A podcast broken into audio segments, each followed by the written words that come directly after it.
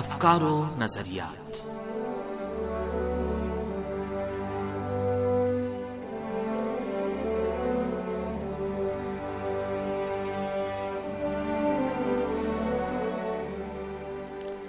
عزیز سامعین، پروگرام افکار و نظریات کے ساتھ حاضر خدمت ہیں حسین اختر کا سلام قبول کیجیے۔ امید ہے کہ آج کا پروگرام بھی آپ کی معلومات میں اضافے کا باعث بنے گا۔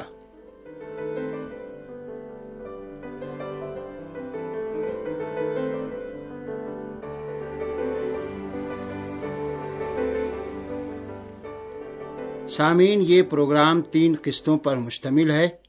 سعودی عرب کی غیر شفاف ایٹمی سرگرمیاں اور ریاض سے متعلق امریکہ کا رجحان بہت اہمیت کا حامل ہے۔ اس سلسلے میں بھی ہم پروگرام میں آپ کو بتائیں گے۔ ٹرمپ کے دور صدارت میں سعودی عرب سے متعلق امریکہ کے ایٹمی رجحان کے بارے میں ہونے والی تحقیقات کی بنیاد پر یہ پروگرام تیار کیا گیا ہے۔ آج اس پروگرام کی پہلی قسط پیش خدمت ہے اور پہلی قسم میں سعودی عرب کے ایٹمی پروگرام کے منظر اور پس منظر پر روشنی ڈال رہے ہیں۔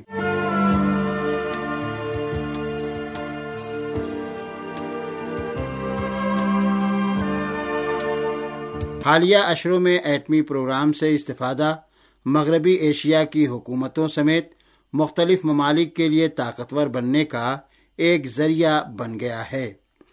اسلامی جمہوریہ ایران نے پرامن ایٹمی ٹیکنالوجی کے شعبے میں اپنے بل بوتے پر کامیابیاں حاصل کی اور عالمی ایٹمی کلب میں اپنا نام درج کرا لیا۔ تو اس کے بعد سعودی عرب کی کوششیں ایٹمی سرگرمیوں میں توسیع کے لیے تیز ہو گئیں۔ وہ بھی ایٹمی توانائی کی بین الاقوامی ایجنسی آئی اے ای کے انسپیکٹروں کو معائنے کی اجازت دیے بغیر۔ یہاں یہ بات قابل ذکر ہے کہ سعودی عرب کے پاس اس سلسلے میں اپنی علمی اور ملکی تنصیبات نہیں ہیں۔ خیر، امریکہ میں ڈونلڈ ٹرمپ کے وائٹ ہاؤس میں براجمان ہونے کے بعد علاقے میں اپنے اتحادی کی حیثیت سے سعودی عرب کے ساتھ امریکہ کے فوجی اور سیکورٹی کے تعاون میں پیش رفت ہو گئی، جس کا ہدف سعودی عرب کو ہتھیار بیچ کر اس سے موٹی رقم حاصل کرنی تھی۔ سعودی عرب نے اپنے ایٹمی پروگرام کو آگے بڑھانے کے لیے متعدد ممالک کے ساتھ معاہدے کیے۔ دریاسنا ٹرمپ حکومت سعودی عرب کے ساتھ ایٹمی تعاون اور اس تعاون سے منافع حاصل کرنے کے ساتھ ساتھ اپنے اثر و رسوخ کا دائرہ وسیع کر کے سعودی عرب کو اپنے ایٹمی پروگرام کو آگے بڑھانے کے لیے روس اور چین کی طرف بڑھنے سے روکنا چاہتی ہے۔ امریکہ کے اس اقدام کا مقصد سعودی عرب اور مغربی ایشیا کے علاقے میں روس اور چین کے اثر رسوخ کی راہ کو مضبوط کرنا ہے۔ ایٹمی تحقیقات میں سعودی عرب کی دلچسپی سن انیس سو ساٹھ عیسوی کے اشرے میں شروع ہوئی، لیکن ستر کے اشرے کے اواخر تک سعودی عرب کو اس سلسلے میں کوئی کامیابی نہیں ملی۔ اس درمیان ریاض میں شاہ عبد العزیز سائنس و ٹیکنالوجی فاؤنڈیشن کا قیام عمل میں آیا۔ انیس سو نبے عیسوی اور دو ہزار عیسوی کے اشروں میں ایسی رپورٹیں سامنے آئیں البتہ غیر مصدقہ رپورٹیں جو اس بات کی غمازی کرتی تھیں کہ سعودی عرب نے ایٹمی ہتھیاروں کے حصول کے لیے پاکستان سے مدد حاصل کی ہے۔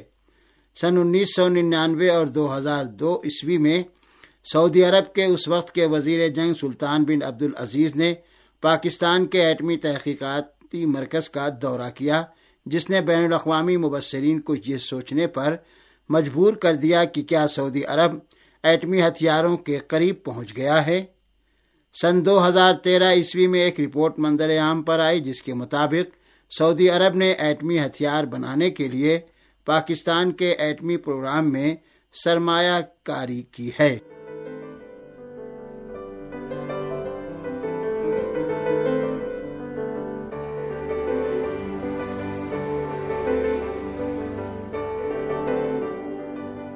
سعودی عرب نے سن دو ہزار گیارہ عیسوی میں بھی اعلان کیا کہ وہ سن دو ہزار بتیس تک دو ایٹمی بجلی گھر بنانے کا ارادہ رکھتا ہے، جن کی تعمیر کا بجٹ اسی ارب ڈالر سے زیادہ ہوگا۔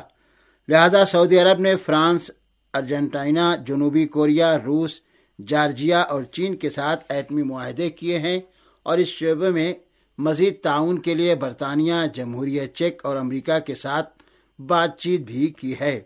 سن دو ہزار گیارہ عیسوی میں سعودی عرب نے ایٹمی تعاون کے مقصد سے جنوبی کوریا کے ساتھ ایک معاہدے پر دستخط کیے، جس میں تحقیق و توسیع، ڈیزائننگ اور ایٹمی بجلی گھر سے استفادہ، نیز ایٹمی سیکورٹی سے مربوط مسائل پر زور دیا گیا۔ یہ اس سال ہونے والا سعودی عرب کا تیسرا ایٹمی معاہدہ تھا۔ اس سے پہلے بھی سعودی عرب نے ارجنٹائنا اور فرانس کے ساتھ معاہدے کیے تھے۔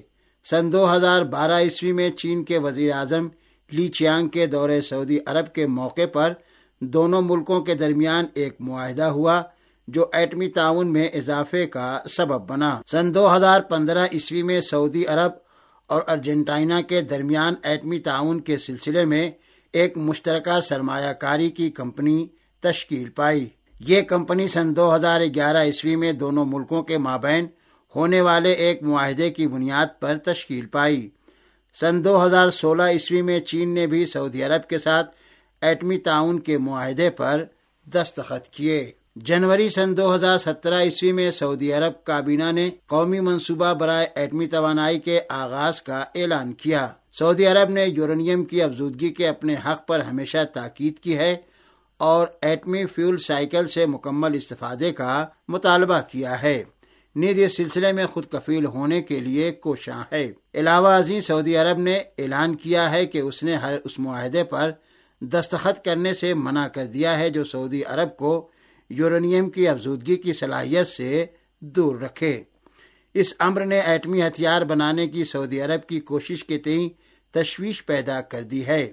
اب سوال یہ پیدا ہوتا ہے کہ اگر سعودی عرب کی ایٹمی سرگرمیوں کے پرامن مقاصد ہیں، تو پھر وہ ایٹمی توانائی کی بین الاقوامی ایجنسی آئی اے ای اے کی نگرانی کے بغیر کیوں یہ کام انجام دے رہا ہے؟